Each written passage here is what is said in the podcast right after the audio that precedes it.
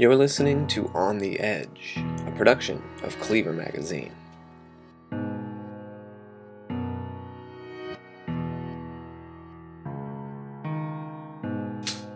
On the Edge is a virtual poetry reading where authors' voices bring their works to life.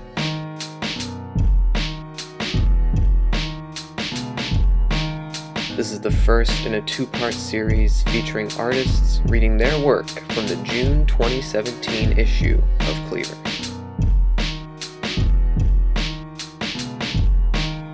Our first artist of the episode is Dylan Krieger. Dylan is the author of Giving Godhead and Dreamland Trash.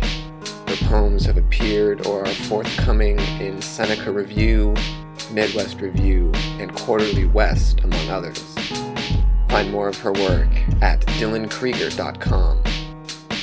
Here's Dylan reading their piece, Bottom Feeder.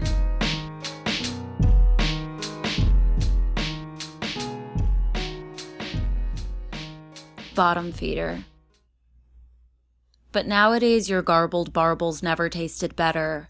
No matter how much your bog moss makes love to the gutter, you still wonder what's next once you ditch the catfish trap house with all its iridescent claws a clash. Not everybody can handle a bottom feeder's garbage trundle, but me, I'm of another puddle. The ones who'd rather eat their demons than leave them to their own diseases. The ones who never lost that most primeval thanatoxic fever. With one foot on the cantilever and the other streaming dirty needles, I pull myself up from the river by my peaty skin and shingles, dripping maladapted tadpoles and the urge to binge on roadside litter, because under every dumpster baby is a mother too tired to keep treading water, and a smoke signal for all the subaqueous fathers, who taught her what the thunder said was not for her to ponder, who fed her ageless algae to the alligators, just to watch her botched face flounder. Our second author of the episode is Walter Bargen. Walter has published 19 books of poetry. His recent books include Days Like This Are Necessary, New and Selected Poems, and Trouble Behind Glass Doors. He's received a National Endowment of the Arts Fellowship and served as the first Poet Laureate of Missouri. Here is Walter reading their piece, Mare Tranquillitatis. Mare Tranquillitatis.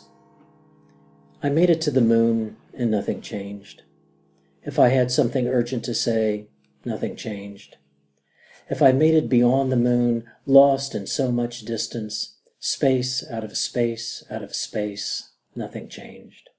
Perhaps a fiercer loneliness.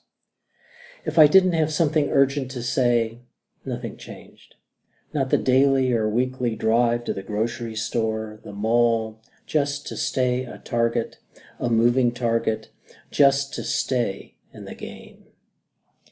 You on that other coast, that dark side of the moon that none of us, caught on this paltry side, in the fusion of light and shattered star glitter, can see and imagine and almost always get it wrong.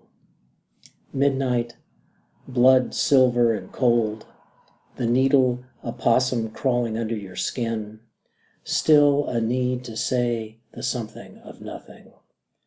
The odometer has turned insane, the body is rusting out, and I could be talking about a car.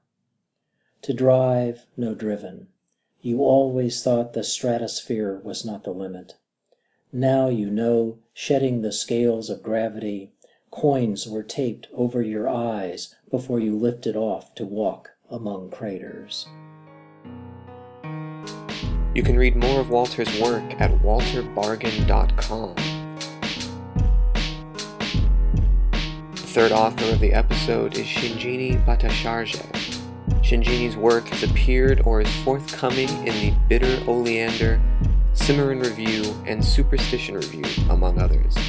She's the author of two chapbooks, There is No Way to Alter the Gravity for a Doll, and In My Landscape, I Am Not Real. Here is Shinjini reading their piece, Beginning.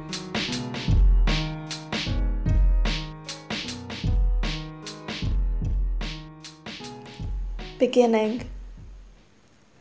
All the fruits bursting with prophecies without an easy way through the branches of apricot tree. Outside the snow crowded to drown the lives, my hands a wet door that could never hope for the faith of miracles. Yet my lips quickened into prayer, the tongue dipped on the satin roof of the mouth, the owls leaned into the solid flesh of the sky, carved a new daylight so we could yarn the day with eggs, leaves, and browning fruits. My mother knew where my shoulder tilted, so she could separate hers from mine. The magic of being a firstborn is cold and carries three false words. A lone body frightens death. Sometimes there is something wrong with the ground. Then the only way we sit still is by falling through unconditionally. Our fourth and final author of the episode is Mud Howard.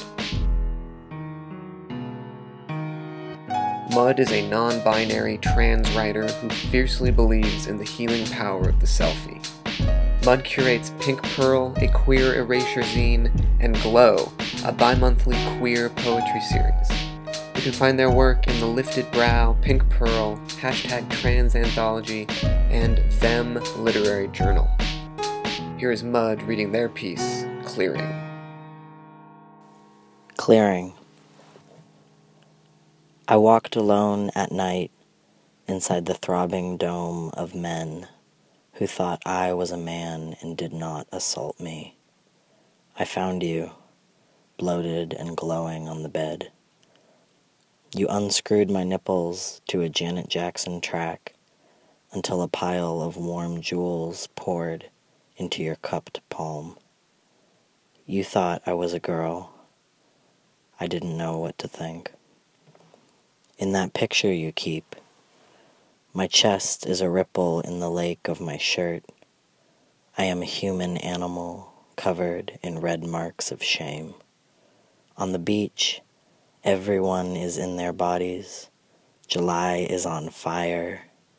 I am leaving so many important people behind me. I release you from forgiveness. I watch your name light up blue on the box in my pocket. You know how a person can be changed. It's not the same as changing.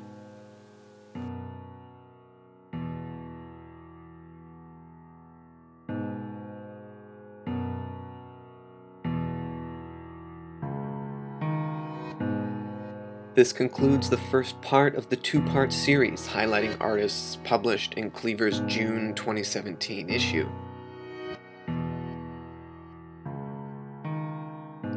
A big thank you to Dylan, Walter, Shinjini, and Mud for contributing to On the Edge. A reminder that you can read their work along with the entire June issue at cleavermagazine.com. On the Edge is a production of Cleaver Magazine. More virtual poetry readings can be found at our SoundCloud page, soundcloud.com slash on underscore the underscore edge.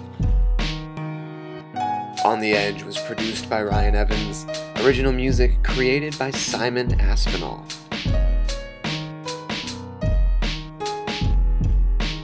The second episode of On the Edge's June 2017 issue will be out soon.